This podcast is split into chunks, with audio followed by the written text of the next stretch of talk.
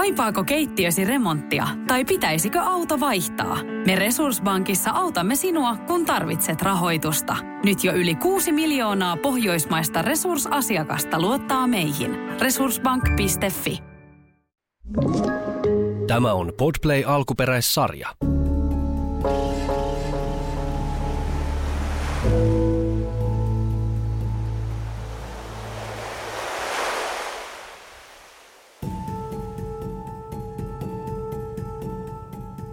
Rakas mielipäiväkirja. Minä en halua ahtautua mihinkään naisen stereotypiaa, koska ne ovat niin yksiulotteisia. En halua olla tarinoiden tyhjäpäinen kaunotar, nalkuttava akka, en itsenäinen vahva nainen tai blondi hempukka. En halua olla sinkkunainen enkä äänekäs feministi. En myöskään patriarkaatin uhri. Miksi minusta tuntuu siltä, että tehdessäni oikeastaan mitä vaan, olen änkeytymässä johonkin muottiin, jossa ei ole tilaa olla sitten mitään muuta.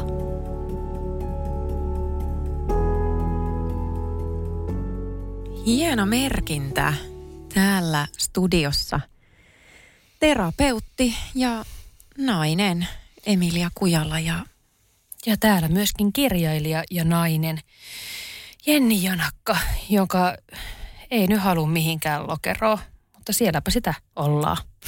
niin. Mä mietin, kun sä kysyit tätä, että miksi tuntuu siltä, että oikeastaan kun tekee mitä vaan, niin on änkeytymässä johonkin muottiin, jossa ei ole tilaa olla mitään muuta. Jotenkin se on änkeytymässä. On silleen mun diskurssianalyyttisiin korviini silleen aktiivista toimintaa, niin, niin voisiko olla myös, että, että meitä ollaan änkemässä Mm, niin. Jossa ei ole tilaa olla mitään muuta Niin mä otin, samaan aikaan. Joo, ja tuossa sanavalinnassa, niin mähän itse otin vastuun omista Mm. mm. teoistani. Kyllä. Eli se, että eh, jos nyt ajatellaan naisen ihannetta ja naisena olemisen muotteja, niin kun nainen tekee mitä tahansa, niin se on helppo muotittaa. Mä, niin, mä halusin laittaa se änkeytyä Mm. mm. siihen, että mä itse valitsen tehdä, olla aktiivinen elämässä, mutta siitä huolimatta mä niin kuin ihan muina muovailuvahoina tunkeudun johonkin Play-Doh-muottiin ja sitten tursuon yli. Ja sehän se vasta kamalaa on naisihanteen kannalta, siis se ylitursuaminen, että jos nyt ei sovikaan niihin raameihin. Mutta mennään nyt, hei, nyt mm. tämä lähtee heti tänne niin kuin deepiin lokeroon. Mutta lähdetään nyt siis a, a, a, niin kuin pohtimaan sitä, että meillähän on nyt tämmöinen aika ö, arvottava otsikko, koska Mm. siis kapea ihanne, naisihanne. Mehän tässä tulemme samalla niin kuin, ö, luokitelleeksemme meidän kulman tähän aiheeseen naisihanne. Kyllä. Niin nythän meidän on pakko tässä jaksossa sitten pohtia sitä, että minkä takia me olemme sitä mieltä, että naisihanne on kapea ja onko se hyvä vai huono asia ja onko se muuttumassa Mm. ja miten sen kanssa elää. Mä huomasin, että tämä jakso oli mulle jotenkin tosi vaikea tämä aihe.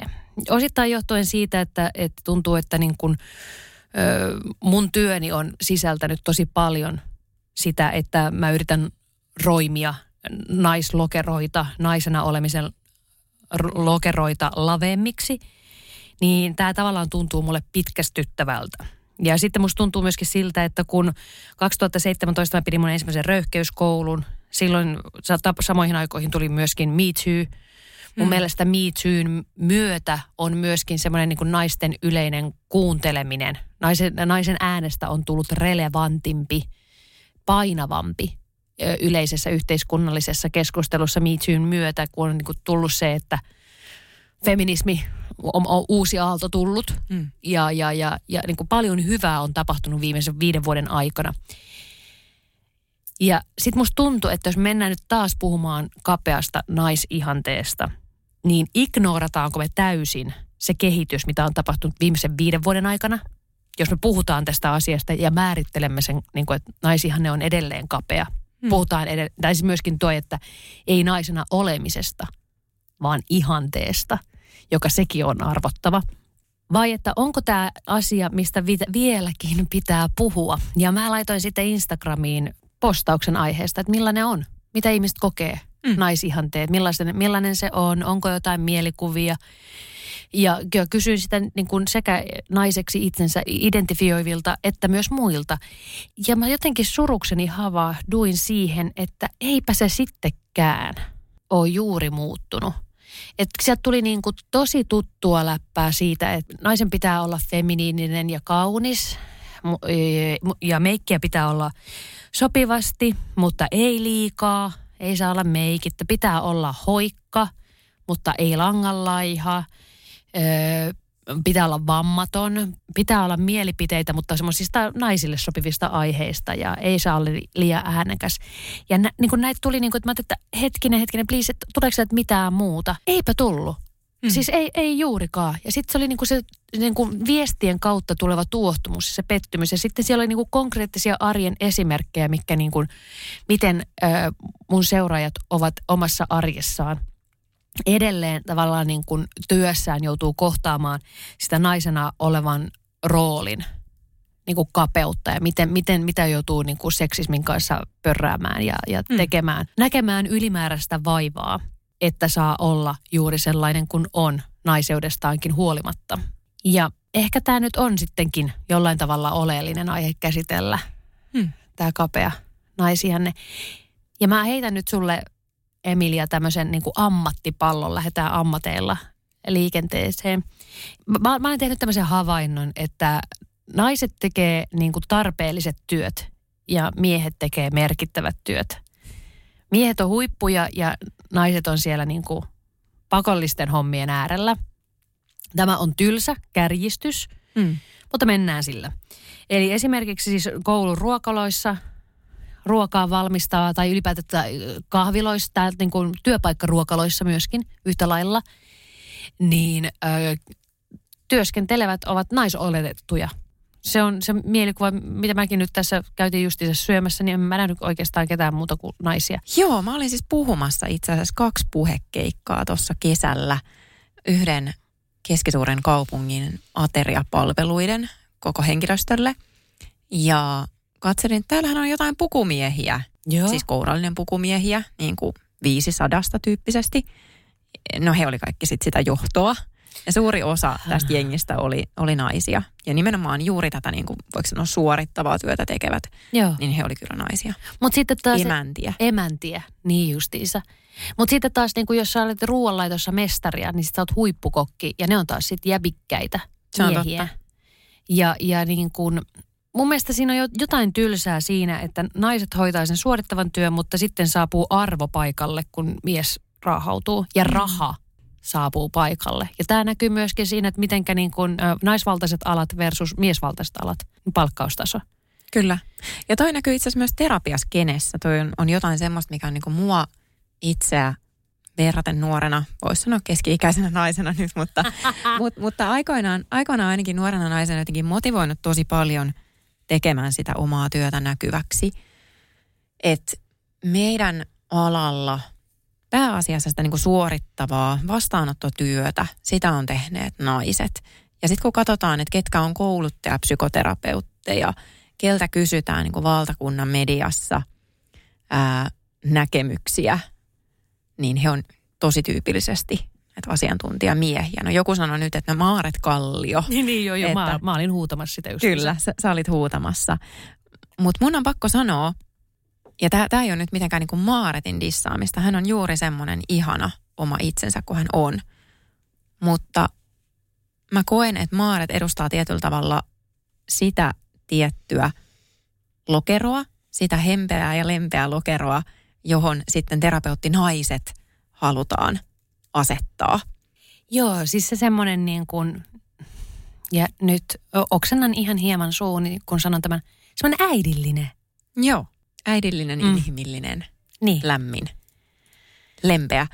Ja ne on kaikki aivan ihania määritteitä, mutta ehkä niin kuin saatte kiinni siitä, mitä ajan, että jos sä sitten oletkin nais oletettuna, terapeuttina vaikkapa, vähän erilainen, niin kun ympäristö odottaa sulta sitä, niin sun ei ole kauhean helppo mahtua siihen muottiin. Mutta tämähän tulee siis, tämä on, nyt mä, mä itse rupesin miettimään kaikkia suomalaisia kirjailijoita ja, Ja tota, itse koen myöskin paljon sitä, että niin kuin katkeruutta – myönnän kokevani katkeruutta siitä, että kun mies kirjoittaa, niin se on kaikille ja kun nainen kirjoittaa, niin se on naisille. Joo. Sama menee podcastien kanssa. Kun nainen tekee, niin se on naisille, mutta kun mies tekee, se on kaikille. Ja sosiaalisen median kanssa. Kun nainen tekee sisältöä sosiaaliseen mediaan, se on naisille. Tai jos on TV-ohjelma ja sitä juontaa nainen, niin se on naisille. Paitsi jos on pitääkö olla huolissaan ohjelma, niin sitten kun siellä on se all male panel, niin sitten Jenni Pääskysaarikin voi juontaa semmoista ohjelmaa, mikä on kaikille suunnattu. E, niin mä huomaan, että mulla on niinku itselläni tosi paljon latautunutta kokemusta siitä, miten mun mielestä on tylsää se, että miesten tekemä kulttuuri on kaikille ja naisten naisille – mutta mä haluan nyt lähteä niin kuin vaan pohtimaan siitä, että miksi näin on, öö, mi- miten tähän on tultu. Ja kyllähän siis niin kuin, sen on jotenkin niin kuin oppinut ymmärtämään, että et, et, niin kuin historialla oma, on oma painolastinsa. Me on, niin kuin, nainen on ollut verrattain vasta hyvin vähän aikaa ö, kodin ulkopuolella oleva aktiivinen tekijä. Mm. Se on niin kuin ver- verrattuna jäpikkäiden tota, aikaa, mitä ne on kerännyt käyttää tekemään luomaan ö, moninaista uraa ja moninaista niin kuin, maailmaa, niin niillä on ollut, niin kuin, todella paljon enemmän aikaa luoda historiaa siihen, että on luonnollista nähdä mies tekemässä asioita kodin ulkopuolella. Ja vaikka mä haluaisin kuinka, että ää, nyt voitaisiko me kaikki yhdessä vaan todeta, että näin on ollut historiassa – ja nyt tästä eteenpäin ei tarvi enää olla näin, mm. niin se ei silti tapahdu. Et toteamisen jälkeen ihmisen mieli ö, e, ei muutu. Se, se ei vapaudu näistä lokeroista, vaan se on ja pysyy, koska se on niin, kuin, se on niin massiivinen osa. Meidän niin kuin kulttuurimme binäärinen asetelma on todella vahvasti kaikkialla näkyvä. Kyllä se näkyy käyttäytymisessä, se näkyy käytänteissä ja se on se niin kuin olennainen juttu, minkä pitäisi muuttua.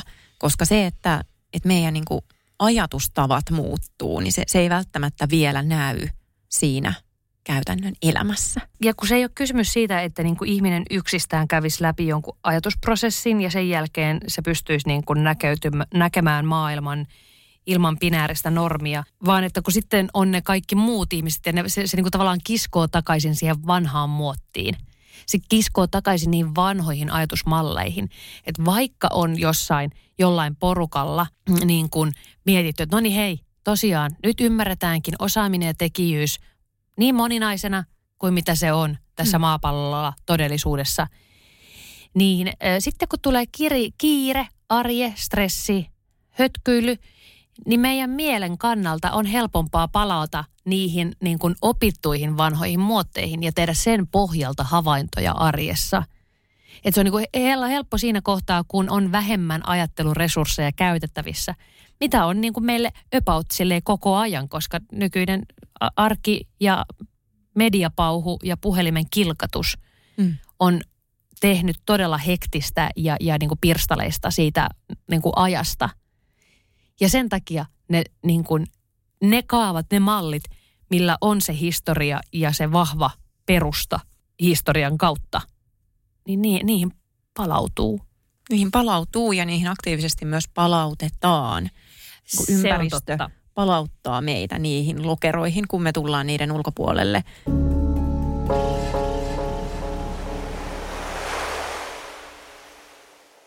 Mä miettinyt tätä viime aikoina aika paljonkin, että, että jotenkin se, että kun nainen tekee jotain lokeroonsa sopimatonta tai, tai tulee vähän sen lokeron ulkopuolelle, niin tulee tosi helposti se, niin kuin, että palaa takaisin sinne. Vaikka nyt omalla kohdallani niin on, on pyritty tässä viimeisen, viimeisen vähän yli puolen vuoden aikana, kun onkin ollut aika paljon työelämässä, vaikka oma lapsi on ollut alle vuoden vanha, niin, niin jotenkin on pyritty palauttamaan takaisin siihen äitilokeroon. Mutta sitten mun silmät on niinku pyöristyneet ja niinku sillä tulee suunnilleen päästä ulos, kun mä oon niinku katsonut sitä, että, että miten sitten taas vaikka mun puolisoon on suhtauduttu, kun hän on tullut sen tyypillisen mieslokeron ulkopuolelle ja ollutkin se vanhempi siellä kotona. häntä on ylistetty, häntä on jumaloitu, hänelle on aplodeerattu ja häntä on suitsutettu ja on se wow, isä, joka jää kotiin. Upeeta. Siis mä oon joskus sanonut, että tota, jos mulla olisi ollut mahdollisuus olla isä, niin mä olisin hankkinut lapsia jo ajat sitten. Ja se, se on tuntunut niin kuin tosi tylsältä asialta sanoa sen takia, että, että vaikka idealistina haluaisi, että, että se ei olisi noin, niin on inhottavaa tavallaan myöntää se, että se on edelleen noin. Mä en ole ollut henkisesti valmiina siihen rooliin ja vastuuseen ja siihen lokeroon, mitä äiteys toisi mukana, koska mä ymmärrän sen, kuinka vahva se on. Ja mä, niin kuin nyt kun sä kerrot, että sitä, että toi sun, niin kuin, no mitä mä nyt ollaan myöskin podcast-studion ulkopuolella juteltu sitä, että kuinka sun paluu työelämään on ollut niin kuin jotenkin ihan poikkeuksellista, vaikka, koska sä olet äiti ja se on sun mm. ensisijainen homma nyt olla äiti, niin, niin tota, mä, mä oon ymmärtänyt sen raskauden, mikä siihen liittyy, mutta sitten juuri tuo vapaus ja siis niin kuin mikä isyyteen liittyy, että jos sä nyt niin kuin hoidat sen bare minimum, niin sit sä oot niin kuin upea. Anteeksi. Mutta niin kuin... no, mutta mä tunnistan tuon, koska mä oon käynyt esimerkiksi puolisoni kanssa tätä keskustelua, että et meillä varmaan olisi, jos maailma olisi suonut meille, niin, niin lapsia jo kauan aikaisemmin, jo, jos meidän niin kuin biologinen sukupuoli olisi toisinpäin, että hän olisi olisi se nainen ja mä olisin mies. Mikä on hassua niin, ihan, ja, ja surullista. Ja nimenomaan todella surullista, mutta siis tosi hassua. Kyllä. Kyllähän, kyllähän mua vähän naurattaa, mutta itken tässä. Hmm. Mutta niin, jotenkin niin tämä on, on mun mielestä kiinnostava asetelma, että miten naista, naisoletettua pyritään jotenkin palauttamaan siihen lokeroonsa, sitä paheksutaan, ja miten sitten taas mies oletettua sen lokeron ulkopuolella – ylistetään. Joo, ja mä oon itse siis niin kuin, pohtinut sitä, että, että myöskin itse välillä tykkää lipsua niihin lokeroihin, johtuen siitä, että siellä tulee sosiaalisesti helpommin ymmärrettäväksi. Siellä on niin kuin siellä lokerossa, että kun sä toteutat jotain mielikuvaa, joka ihmisillä on valmiiksi mielessä, sä toteutat sitä mallia – Hmm. Niin niiden aivot joutuu vähemmän työskentelemään sun äärellä. Ja silloin ne pystyy esimerkiksi keskittyä johonkin, mitä sä sanot tai teet, niin ehkä pikkasen paremmin, kun sä olet, toteutat sitä niin kuin, mielikuvaa. Hmm. Se e- viesti menee perille. Esimerkiksi, kyllä paremmin. Niin. Tai esimerkiksi siis niin kuin itse, itse olen niin kuin flirtti luonteeltani ja se kuuluu osana minua – niin mä huomaan, että mun on paljon helpompi flirttailla silleen naistyypillisesti, että silloin kun mä olen pukeutunut mun olemukseni ja, ja niin kun mun habitus noudattelee sellaista tiettyä feminiinistä, tyypillistä naiseutta, niin mun on helpompi flirttailla silleen, että se on niin kuin sovinnaista. Mutta siis oikeasti mä rakastan mun androkyynistä seksipuolta, missä tota, kaikki androkyynin naiset on ihan saatanan kuumia. Niin, mutta mut se, se, se, ei ole niin kuin, se on vähän heti niin kuin mutkan kautta. Et esimerkiksi mm. silloin, jos mä olen siinä mun androkyyniseksi muija identiteetissäni, leipelöin sen nyt just tollaseksi, mm. niin tota, niin voinko mä silloin lähteä flirttailemaan sitten taas miesoletetuille? Ja voinko mä niin kuin, tulla heidän... Että kun mä, mä, mä, mä niin kuin, Tämä on ihan siis typerää. Mm. Mutta että, ymmärtävätkö he, että minä flirttailen heille, jos minä en toteuta feminiinistä jotain naisihannetta? Mm. Feminiinistä naisflirttailuihannetta. Niin. Koska siis nyt niin kuin ihmiset, niin mä vaan panseksuaalit, mulle käy ihan kaikki. Paitsi, että olen Nirso, niin ei oikeastaan kukaan käy. niin tota... Hyvä täydennys. Oleellinen täydennys. Kaikille, jotka haluavat laittaa Jennille viestiä. Tiedoksi. Joo, niin. Että periaatteessa ihan kaikki käy, mutta oikeastaan I'm still single. Niin tota, ää, niin mä huomaan, että se niinku, missä kohtaa se oman minän toteutus ja sen oman sukupuolen toteuttaminen, sen performanssin eläminen versus, että kenelle voi lähteä iskeä juttua. Hmm. Niin se on silleen, että tiistaisin niin mekko päällä jäpiköitä ja, ja sitten torstaisin niin tota, puku, puku ja solmio. Puku ja solmio ja sitten smuidui ja, ja muita. Siis sehän on niin kuin naiset ja, ja seksuaali- ja sukupuolivähemmistö, että ne, ne, ne, ne, ne menee samana päivänä, ne kaikki. Mutta sitten noi hetskumiehet, niin ne on vaikeita, että ne, silloin pitää pukea mekko päälle.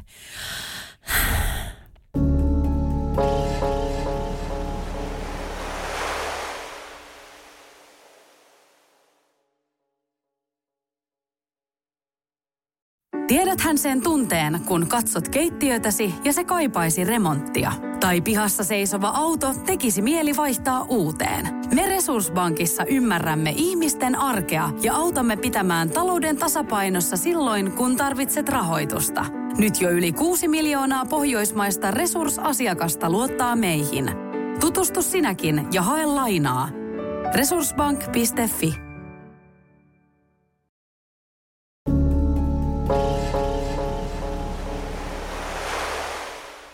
Mutta siis tämä naisihanne, tähän on mun mielestä jotenkin sisään kirjoitettu myös ikä.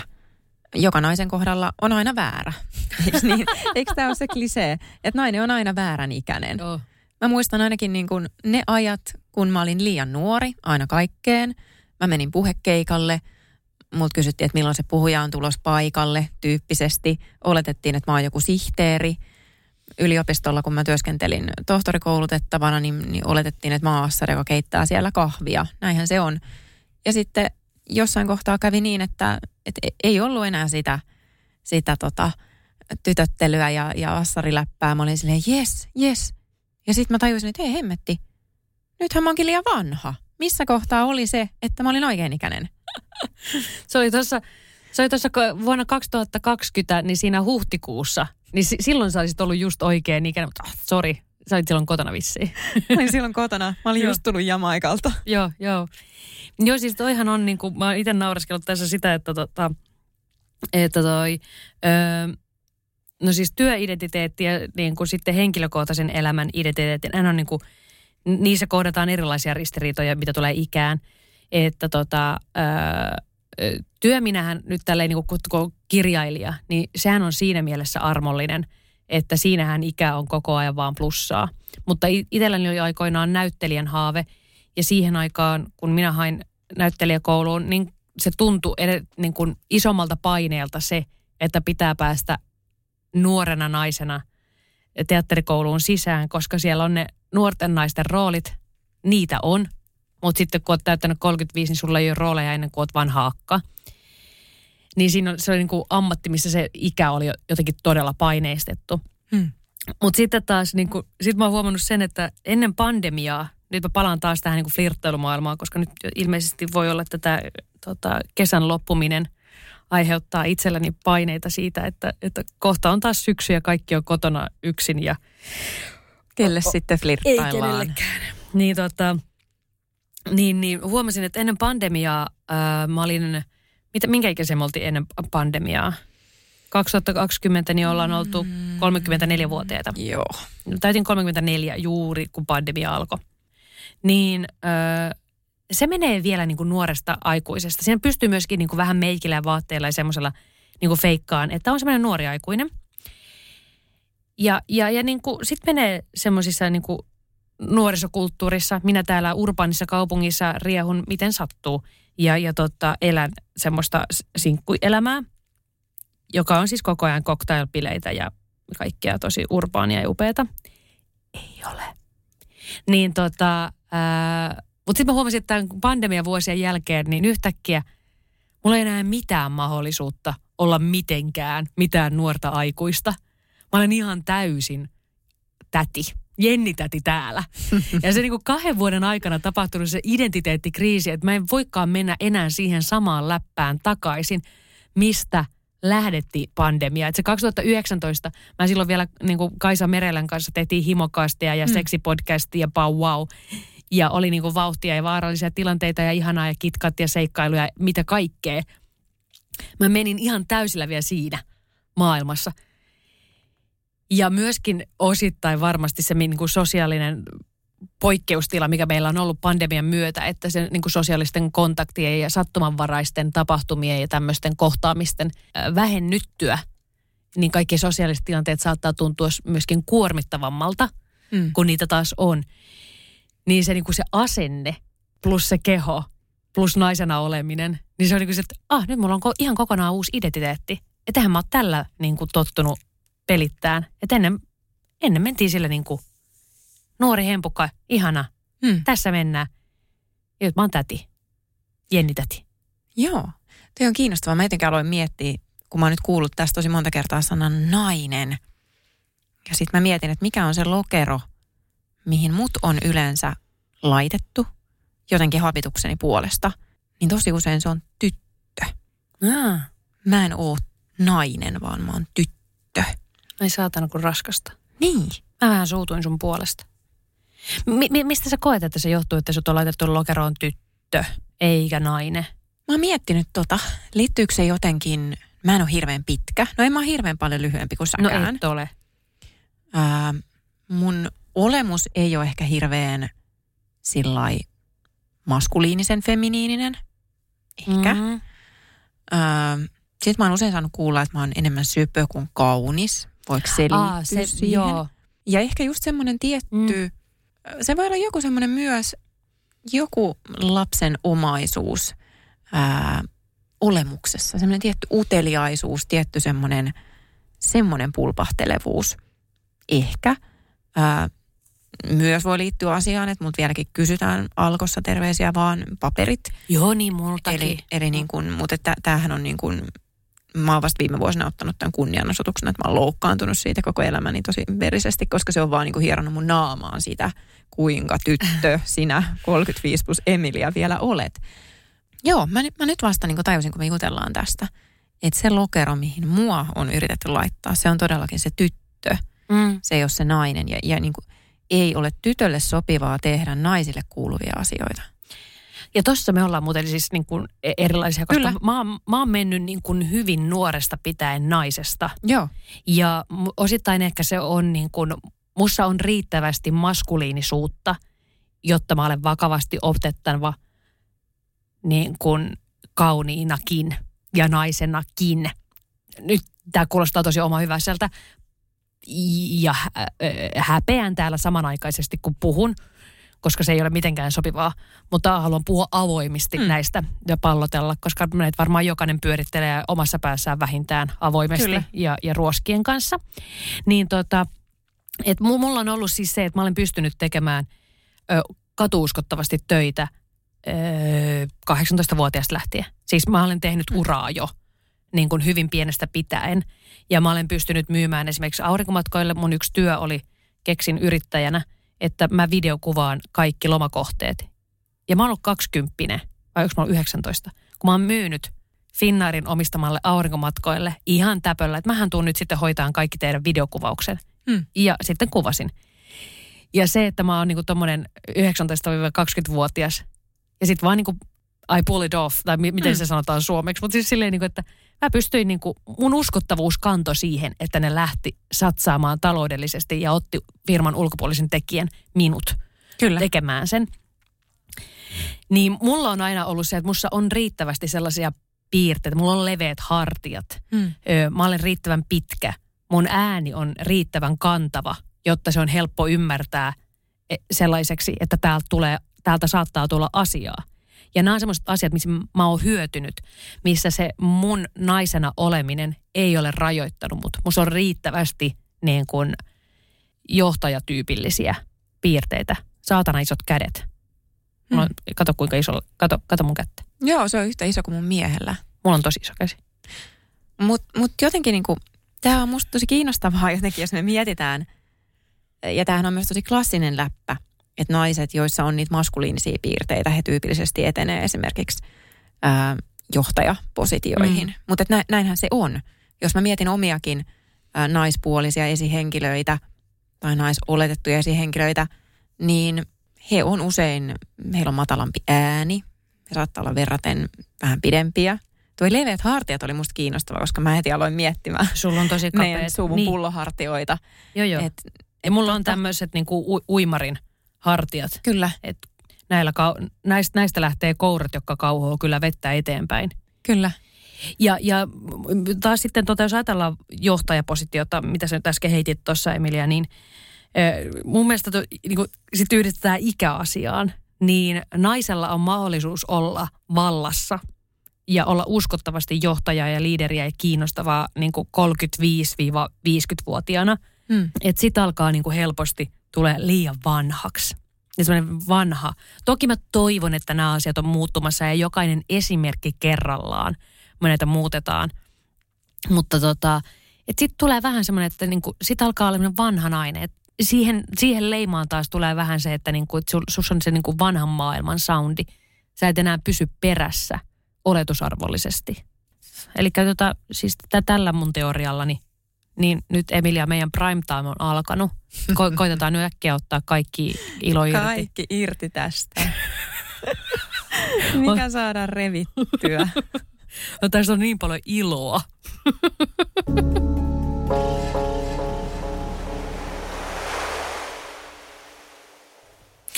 Hei Emilia, mitenkäs tota, tämmöinen mietin, että miten, kuinka paljon sä oot niinku terapiatyössä törmännyt siihen – että ihminen, kun se käy omia solmujaan, omia kipuilujaan, prosesseja läpi, niin se peilaa itteensä johonkin ihanteeseen, johonkin oletukseen, millaista hän niin kuin luulisi, että ihmiset olettaa hänen olevan tai toivoisivat, että hän toteuttaisi jotain tiettyä ihannetta. Kuinka paljon sä terapiastyössä tuommoiseen törmäät? Oikeastaan jatkuvasti. Ja sitten se onkin niin kuin haaste, kun ihminen alkaa toipumaan, meidän aikahan on tosi yksilökeskeistä. Ja meille kaiken aikaa kerrotaan, että mitä sun pitää tehdä voidaksesi paremmin, mikä on ymmärrettävää. Ja, ja terapiassakin valitettavasti on, on usein tilanne se, että ei voida hoitaa koko sitä systeemiä. Ei voida niin kuin, okei, okay, perheterapian asia, asia erikseen, mutta että niin kuin pääasiassa siellä on se yksilö. Ja sitten kun hän alkaa muuttaa jotain oma, omassa käyttäytymisessään, hän alkaa vaikka vähän ravistella niiden lokeroiden reunoja, mihin hänet on laitettu, niin se ympäristö on sillä lailla, että ei, et sä tommonen oo. Mene nyt takaisin sinne. Eli se muutos on ihan kauhean vaikeaa silloin, jos se ympäristö ei ole millään tavalla joustava ja valmis ottamaan vastaan sitä muutosta. Siis Apo, mulla nyt yhtäkkiä tuli valaistumisen hetki ja se toteaa se, niin itse itselleni, että mä en ikinä mä en pystyisi olla yhtään terapeutti. Hmm. Koska toihan on siis ihan kamala tilanne, että sä niin kuin, siellä käy ihminen kertomassa omista kivuistaan, tuskistaan, kompuroinneistaan, kertoo siitä elämästä ja arjesta. Niin sä et pysty vaikuttamaan mihinkään muuhun kuin siihen ihmisen omaan asenteeseensa ja niin kuin, kykyihin kohdata näitä asioita. Hmm, taitoihin. Kyllä. Aivan kamalaa, koska siis sitten saattaa olla niin kuin työpaikalla, että se saattaa kertoa, että joo, työpaikalla on semmoinen seksistinen paskapää, joka tota, niin kuin tytöttelee koko ajan ja ää, puhuu päälle ja ignoraa mun tekemisen. Ja sä et voi lähteä silleen, että no hei, tota, mennään sinne työpaikalle ja missä se onkaan se. Eli tota, meillä on tämä käynyt tässä munkaan juttelemassa ja sä oot ilmeisesti mulkku, niin älä ole enää mulkku. siis tämä on kama. mä, mä en pysty olemaan yhtään terapeutti, koska mä haluaisin lähteä työpaikalle sanoa, että hei, mm. otetaan se kusipää nyt tänne ja pidetään puhuttelu. mm. Mutta sitten si- ja, ja siinä on tuossa on niinku, tuossa on muuten itse asiassa vähän sama kun kirjoitin eka röyhkeyskoulukirjan ja sitten mä kirjoitin empatiakoulukirjan. Ja mä pu- puhun paljon, niin kuin, nämä molemmat siis niin kuin, ehkä enemmän niin kuin na- naisille suunnattuja kirjoja. Mm. Mutta toki ihan kenelle tahansa, mutta painotukselta kallistaa sinne naisten päin. Myöskin sen takia, että todennäköisesti 99 prosenttia kirjan lukijoista on naisia. Niin sitten kun huomaa sille, että mä niin kuin sinne puran auki öö, seksistisiä ja sovinistisia ja tasa-arvo-ongelmia, niin mä puhun niille naisille, jotka eivät ole se ongelma. Mä puhun niille ja yritän kertoa niille neuvoja – antaa tapoja, työkaluja, miten pärjätä tässä paskassa maailmassa. Mutta mä en voi puhua niille, kuka se ongelma on. Ja toi on, toi on se niinku iso haaste. Tämä ei liity vaan terapiaan, vaan tämä liittyy niinku koko tähän meidän maailmaan, että ne, joiden pitäisi katsoa peiliin ja muuttaa omaa käyttäytymistään, on yleensä ne, jotka kaikkein vähiten on siihen valmiita. Ja, ja se on yksi syy, minkä takia No vaikkapa terapiassa mä huomaan sen, että monesti lähipiiri voi kokeekin sen psykoterapiaprosessin tosi uhkaavaksi. Tai voi olla jopa vastaan sitä, että läheinen käy terapiassa tai, tai jollain muulla tavalla niin kuin sabotoida sitä esimerkiksi niin, että kaikki se hyvä, mitä saadaan se vastaanotolla rakennettua, sit kun menee sinne omaan ympäristöön, missä pitäisi päästä testaamaan niitä uusia taitoja, niin se ympäristö ei millään tavalla tue sitä, vaan, vaan totaalisesti blokkaa sen, vaikka että ihminen yrittää ilmaista omia tunteitaan ja tarpeitaan.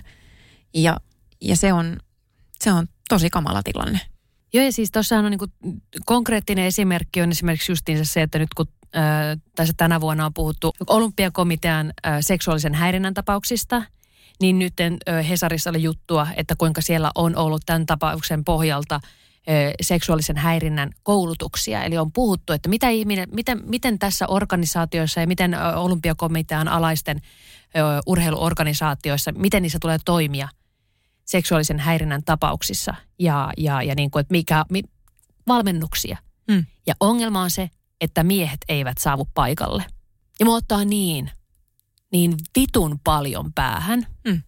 se, että äm, tasa-arvokeskusteluissa ja asioissa, mitkä pitäisi, niin kuin ollaan viemässä tasa-arvoa eteenpäin, niin niissä on mukana naiset ja seksuaali- seksuaali- ja sukupuolivähemmistöt.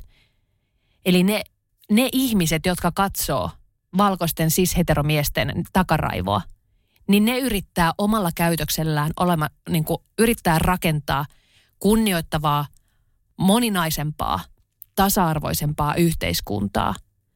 Mutta kun me ei voida tehdä täältä niin kuin noiden takaraivojen takaa määränsä enempää, niin se on niin kuin uskomattoman turhauttavaa.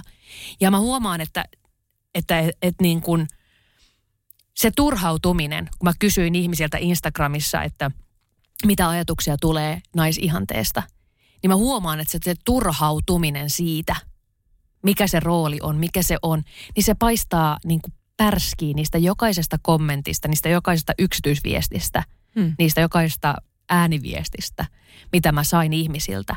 Se niin kuin loputon turhautuminen, että kun haluaa olla muuttamassa – mutta kun itellä ei ole, annettu, itellä ei ole annettu niitä pelikortteja, millä se muutos on mahdollista tehdä. Todella turhauttavaa. Se on vähän sama, mä en vähän vielä jatkan tätä mun ränttieni. Anna mennä. Kiitos. Se on vähän sama, kun mä halusin kirjoittaa empatiasta. Niin se lähtökohta siihen tuntui sikäli väärältä, että se mun kohderyhmä, joka todennäköisesti tulee ostamaan mun kirjan tai avaa sen audiokirjan ja rupeaa kuunteleen, niin ne on ihmisiä, jotka niiltä riittää kyllä sitä empatiaa toisia ihmisiä kohtaa. Ne on niitä ihmisiä, jotka työpaikalla ymmärtää toisten ihmisten työstressin ja kiireen ja joustaa. Mm. Ne on niitä ihmisiä, jotka omassa perheessään ymmärtää toisten ihmisten paineet ja, ja kyvyttömyyden ja voimattomuuden. Ja ne joustaa ja niillä on empatiaa niin musta tuntuu tosi tylsältä puhua niille ihmisille empatiasta. Mutta sen takia mä käänsinkin siinä kirjassa sen myöskin siihen, että empatiaa itseään kohtaan. Mm. E, em, empaattista katsetta itseään kohtaan. Mutta mä haluaisin päästä puhumaan niille ihmisille, joilla ei ole vielä hallussa empatiataidot. Mm. Ehkä se haaste, jos mä ajattelen ihmisen tiedon käsittelyä, palautan nyt tätä niin kuin meidän – käyttäytymisen ja tiedonkäsittelyn psykologiaan, että, että tavallaan meidän aiemmat tietokäsitykset ohjaa sitä, että mitä tietoa me ylipäätään huomataan, mitä me pidetään relevanttina. Ja sen takia niihin ihmisiin vaikuttaminen ei välttämättä ole kauhean helppoa. Että maailma näyttäytyy meille kaikille oikeastaan vähän eri tavalla. Myös ne asiat, mitä pidetään ongelmina ja ne taistelut, joita pidetään taistelemisen arvosina, niin näyttäytyy meille eri tavalla – ja, ja se on se niin kuin haaste. Ja se on, se on välillä niin kuin surullistakin. Vähän niin kuin, ei samanlainen tilanne, mutta mulla tulee jotenkin mieleen täältä kesältä useampia sellaisia tilanteita, että mä oon jossain seurassa, joku sosiaalinen tilanne, enemmän ihmisiä, vaikka juhlat. Sitten joku tyyppi kysyy multa, että hei, sä oot tosi tutun näköinen, mä tiedän sut jostain, mitä sä teet. Sitten mä kerron, mitä mä teen. Ja sitten se, ai joo. Ja mä näen niin kuin siitä silleen, että ei voisi vähempää muuten kiinnostaa tai sitten sit tulee jotain semmoista kiusaantunutta vitsailua, että no, no se terapiajuttu ei, ei se, se ei ole ihan mulle. Tai että okei, okei, okei, en, en mä varmaan, en mä mitään sun juttuja lukenut mistään, että ei ole ihan semmoisia, mitä mä seuraan. Ja mä tavallaan näen ne asiat, mitä mä käsittelen vaikka mun kirjoissa tai mitä me ollaan juteltu täällä, ne voisi olla Joo. just tosi tarpeellisia sille ihmiselle kuulla tai lukea. Mutta se ei ole millään tavalla se, mille se on auki, vaan se on sillä En varautunut. okei. Joo. Oliko mitä siitä asuntosijoittamisesta? Kellä oli juttu siitä? Tai entä se golf? Okei, sä hankit sen hyvän mailan. Ja sitten vaan silleen, Ju- jutellaan tästä mailasta paljon. kyllä. Joo, ja siis tuossahan tulee myöskin siis semmoisia asioita, kuten esimerkiksi kun on tehty tutkimuksia siitä, että mi, mi, ää, niin kun, ää, mitä asioita vanhemmat opettaa lapsilleen ja tutkittu sitä niin kuin varallisuustasoa. Esimerkiksi nyt meillä mennään vähän isoille kierroksille. Sori, mä otan pienen tämmöisen sivuslaidin tähän. Mutta on havaittu se, että varakkaista taustoista niin ihmiset opettaa itsenäistä, itsenäisyyttä lapsilleen ja, ja toimeliaisuutta siinä, missä tota, taas sitten köyhemmästä taustasta tulevat, niin opettaa tottelevaisuutta ja, ja, ja työn arvoa. Ja, ja tuossahan tulee jo niin kuin, me, me saadaan niin kuin lähtökohtaisesti erilaista kasvatusta sen pohjalta, että mikä meidän tausta on.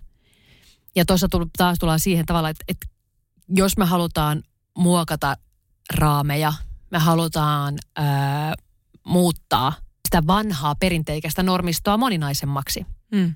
Niin me tarvitaan ne vanhan vallan pitäjät mukaan keskusteluun. Ne, jotka ehkä ajattelee, että tämä asia ei mua koske Niin. tai kosketa. Niin. Mutta, mutta kyllä niitä roimitaan.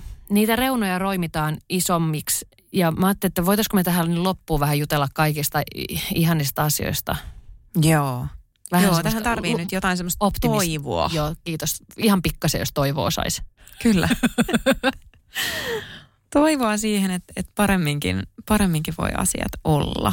Tämä, voi olla narsistisesti sanottu, mutta mä jotenkin ajattelen, että tietyllä tavalla se, mitä on onnistunut omassa työssään viimeisen vajaa kolmen vuoden aikana tekemään, millaisen näkyvyyden on saanut omille asioille, jotka on tietysti subjektiivisesti määrittyneitä, että mitä, mitä pitää tärkeänä kertoa kolumneissa, kirjoissa, podcasteissa, haastatteluissa, joita on pyydetty, niin, niin se on ollut mulle niin kuin semmoinen toivon signaali myös sille, että nuori, tässä tilanteessa mä sanon tyttö, hieron nyt sitä tyttöä, Joo, joo. nuori tyttöasiantuntija voi saada niin kuin äänensä kuuluville. Ja se on ehkä myös se sosiaalisen median ää, jotenkin anti, että kun on siellä tehnyt sisältöä, ihmiset on löytänyt sen sisällön ja, ja antanut sillä seuraamisellaan ja jakamisellaan sen mahdollisuuden mulle pitää vielä isompaa ääntä, niin, niin se on ollut jotenkin tosi, tosi, se on ollut ihanaa. Ja mä toivon, että se jo, luo semmoista, mä otan uudestaan. Ja mä toivon, että se luo toivoa myös muille tytöille tai naisille, jotka ei oikein mahdu siihen lokeroon, mihin heitä haluttaisiin survoa. Joo, ja itse asiassa, jos viime jakso kehon kuva oli semmoinen, missä pystyi niin kuin vähän sosiaalista mediaa haippaan, niin tämä naisihanne on kyllä ihan ehdottomasti myöskin semmoinen, että nyt on pakko, pakko todeta, että se sosiaalinen media on tässäkin asiassa ei niin mustavalkoisen hy- hyvä tai huono, mutta täällä on myöskin sitä hyvää. On sosiaalisen median ansiota, että naisia moninaisemmin on päässyt tekemään perinteisen median kanssa töitä. Ja asiantuntijuus on, se ei ole, siis tilastollisesti se ei ole vieläkään mitenkään hirveästi muuttunut tässä viimeisen viiden vuoden, saati kymmenen vuoden. Mm. Tätä, siis niin kuin, se ei ole hirveästi muuttunut tilastollisesti, vaikka hirveästi on ollut Hesarilla ja ties Ylellä kampanjoita, että asiantuntijoita mm. käytetään mahdollisimman monipuolisesti ja kiinnitetään näihin asioihin huomiota. Niin se on isossa kuvassa, niin se on edelleen aika pientä. Niin, mä veikkaan, että jos me niin kuin mietitään, että ketä asiantuntijoita ihmiset nyt viime vuosilta muistaa, että on näkynyt vaikkapa valtakunnan medioissa, niin kyllä sieltä tulee mikat ensimmäisenä varmaan ihmisille mieleen. Joo, mutta Penina Heiskanen on upea. On, ja, ja mun täytyy sanoa, että, että ihan super, jos ette, ette vielä seuraa ja fanita, niin alkakaa seuraamaan fanittamaan Anni Marttista, ekonomisti. Musta se on aivan sairaan, sairaan ihanaa, ei pelkästään sen takia, että Anni on myös tanssia ihmisiä, mutta, et, mutta et onhan se nyt niinku ihan mieletöntä. Anni, Anni istuu A-studiossa silleen täysin oman näköisenä, omana itsenään. Ja jälkipörssissä tälle Kyllä, jälkikeskusteluiden fanittajana täällä, niin jo Annille terkut. Terkut, Moi, faniterkut. Mutta tätä mä tarkoitan juuri, juuri sillä, että sosiaalisen median kautta me ollaan pystytty niin kun, ne henkilöt, jotka eivät ole aikaisemmin istuneet siihen oletettuun asiantuntija- tai tekijämuottiin, niin me ollaan pystytty näyttämään numeroin, että tällä, tällä tekijällä, tällä asiantuntijalla – tällä on väliä. Tällä on, tällä on oma yleisönsä. Ja niin, niin kuin, ö, kun tällä hetkellä me niin kuin naureskellaan, vanhassa mediassa naureskellaan hirveästi influencereille ja niille ihmisille, jolla on, niin kuin, on yleisönsä sosiaalisessa mediassa ja etenkin Instagramissa. Niin ne on vähän semmoista niin kuin, ei edes naistenlehtitasoa, vaan se on, niin kuin, se on niin kuin selkeästi dissataan, katsotaan ö, yleen katsotaan sitä mm. ammattitaitoa, osaamista ja sitä, mitä ihmiset käyttää siihen, että ne luo Instagramin kaltaisessa mediassa niin kuin omalle yleisölleen sisältöä. Ja siinä ymmärretään myös tavallaan influensserius vähän väärin. Että jotenkin ajatellaan, että vaikuttaminen sosiaalisessa mediassa on aina vaikka niin kuin kosmetiikan tai tämmöisten asioiden niin ne lyödään kaikki mainostamista. Että et jotenkin lyödään samaan muottiin. Ja, ja tähänhän osallistuu toki myös sitten niin kuin tahot, jotka ulospäin viestii siitä, että mitä some on. Me Jennin kanssa oltiin viime kesäkuussa, Jenni oli mun avekkina, kun mä olin ehdolla tämmöisessä Creator Awards vaikuttajakaalassa. Kyllä, en saanut kutsua, mutta pääsin avekiksi. Se oli mahtavaa, kun sä olit, olit ja sulla oli muuten se ihana androgyyni solmio Jenni, Jenni Luuks. Silloin se oli, oli sika ihana. Kyllä. Siinä mä tunsin oloni kotoisaksi, tosi kotoisaksi. Se oli makea ja sait paljon suitsutusta siitä. Niin. Ainakin Emmiltä, nuorkammin Emmiltä, mutta muiltakin. Mutta se ei ollut se pointti, vaan, vaan pointti oli se, Eteenpäin. mistä ehkä niinku jengi näkikin keskustelua sitten niinku jälkikeskustelua Suomessa – ja uutisointia siitä, että, että miten tyhmästi se oli vedetty, että se tai ne kategoriat, joiden ehdokkaat sai pitää puheen ja jotka sai TV-aikaa siinä suorassa lähetyksessä, mikä sieltä kaalasta lähetettiin, niin he edusti just niitä semmoisia stereotypisia some-influencerikategorioita, tämmöisiä niin lifestyle-kategorioita. Niin, siellä se oli niin kuin fitness, kauneus, öö, oliko se perhettä. Perhe, mikä, joo. Perhekategoriat, eli niin kuin nimenomaan ne, mikä menee siihen ihan teeseen. Kyllä. Ja paljon tosi tärkeitä kategorioita, kuten vaikka just joku vuoden aktivisti-kategoria, mm. niin jäi sen suoran lähetyksen ulkopuolelle ja, ja sitten me voitaisiin vielä keskustella siitä, vaikka kuinka paljon, miten tyhmästi se hoidettiin, se palkintojen jako ja muuta, mutta ei mennä nyt siihen, siitä on jo jauhettu somessa, mutta, mutta jotenkin niin kuin se, että toi myös on sen kuvan rakentamista, mitä on somevaikuttaminen, mitä siellä on mahdollista tehdä. Ja mä en ihmettele, että, että jos sen jälkeen niin tuntuu vaikealta tajuta, että somessa voidaan tehdä myös tiedeviestintää, somessa voidaan tehdä aktivismia, somessa voidaan – tehdä vaikka mitä upeita asioita, mille on tosi tärkeää antaa ääni. Nyt mä vähän ränttään täällä. Joo, joo, niin mutta mut siis, mut toihan, on, toihan on nimenomaan taas sitä, mikä pitää sitä niin kuin naisihannetta kapeana, että ne, mikä pääsee vanhaan mediaan näkyväksi sieltä sosiaalista mediasta, niin ne on niitä, mikä noudattaa sitä kapeaan naisihanteeseen sopivia asioita. Just näin. Ja jätetään näyttämättä kaikkea sitä, mikä ei istukaan lähtökohtaisesti siihen stereotypiaan. Mutta loppu onnea täältä niin kuin sitä toiveikkuutta, niin sitten taas niin kuin tässä mennään valitettavasti siihen, että yksilöillä on tosi iso merkitys ja yksilöiden vastuulla on to, paljolti se, että raivataan niitä lokeroita isommaksi. Mutta Annin kaltaiset upeat tekijät, jotka niin kuin viestä omaa persoonaa ja silti niin kuin tulee perinteisessäkin mediassa hyväksytyksi ammattiosaajana, asiantuntijana, niin ne, ne, on, niin kuin, ne on arvokkaita. Mutta se, että siitä on pitkä matka vielä, että miten se näkyy sitten taas niin kuin ihmisten arjessa ja muilla työpaikoilla. Mutta toivottavasti jokainen tämmöinen niin kuin tekijä on osaltaan raivaamassa enemmän tilaa ihmisille omilla työpaikoilla olla juuri sellaista, kun on sukupuolesta riippumatta. Just näin. Emilia, mennään pieneen tekoon.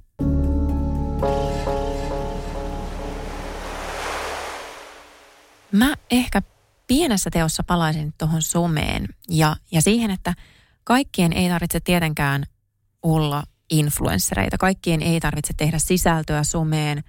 Kaikesta ei tunnu edes mukavalta jotenkin itsensä tai roolinsa kautta tuoda asioita ilmi ja se on ihan fine. Mutta tosi tärkeää olisi, että kun siellä somessa – bongaatte semmoisia tyyppejä, että vitsi, upeata, toi tekee tuommoista. Erityisesti jos ne on naisoletettuja, mutta muutenkin, antakaa äänenni heille, jotka puhuu teidän puolesta. Vaikka ihan painaamalla sitä tykkään nappia, jakamalla jotain hyvää sisältöä eteenpäin tai vinkkaamalla toisille, että hei, nämä on semmoisia tilejä, joita kannattaa seurata. Joo, ja mä voisin antaa sitten taas niin kuin arkeen. Tämä on, on tota, mä oon tätä suositellut pitkään ja tämä on sen verran hyvä vinkki, että kyllä tätä kannattaa suositella edelleen pienenä tekona. Hanki itsellesi asenne muija kaveri. Mä luulin, että hanki itsellesi elämä. Hanki elämä. Tee Jenni. Hanki itsellesi asenne muija kaveri. Semmoinen on se sitten työpaikalla, on se sitten niin kuin sosiaalisen elämän puolella niin kuin, ja henkilökohtaisen elämän puolella. Ihminen, kenen kanssa kiroilla ja jonka backuppaa. Työpaikoilla etenkin se, että kun tehdään päätöksiä siitä, että ty- kehitetään työpaikkaa tai organisaatiota tai työympäristöä, niin ö, asennemuija kaveri on loistava siinä kohtaa, kun pitää lähteä politikoimaan niitä työpaikan asioita eteenpäin. Liittoudu, hankki asennemuija kaveri, joka pitää puolia, joka siinä kohtaa palaverissa, kun tarvitaan joku, joka kun itse esittää jonkun asian ja esi- ehdotuksen – niin se asennemuija kaveri on siellä paikalla ja sanoo siihen joo. Sillä tavalla sitä asiaa ja ääntä tehdään kuuluvaksi. Eli liittoudu, politikoi rohkeasti ja tähän kaikkeen tueksi hanki itsellesi asennemuija kaveri. Tällaista tänään. Tee Jenni ja Emilia.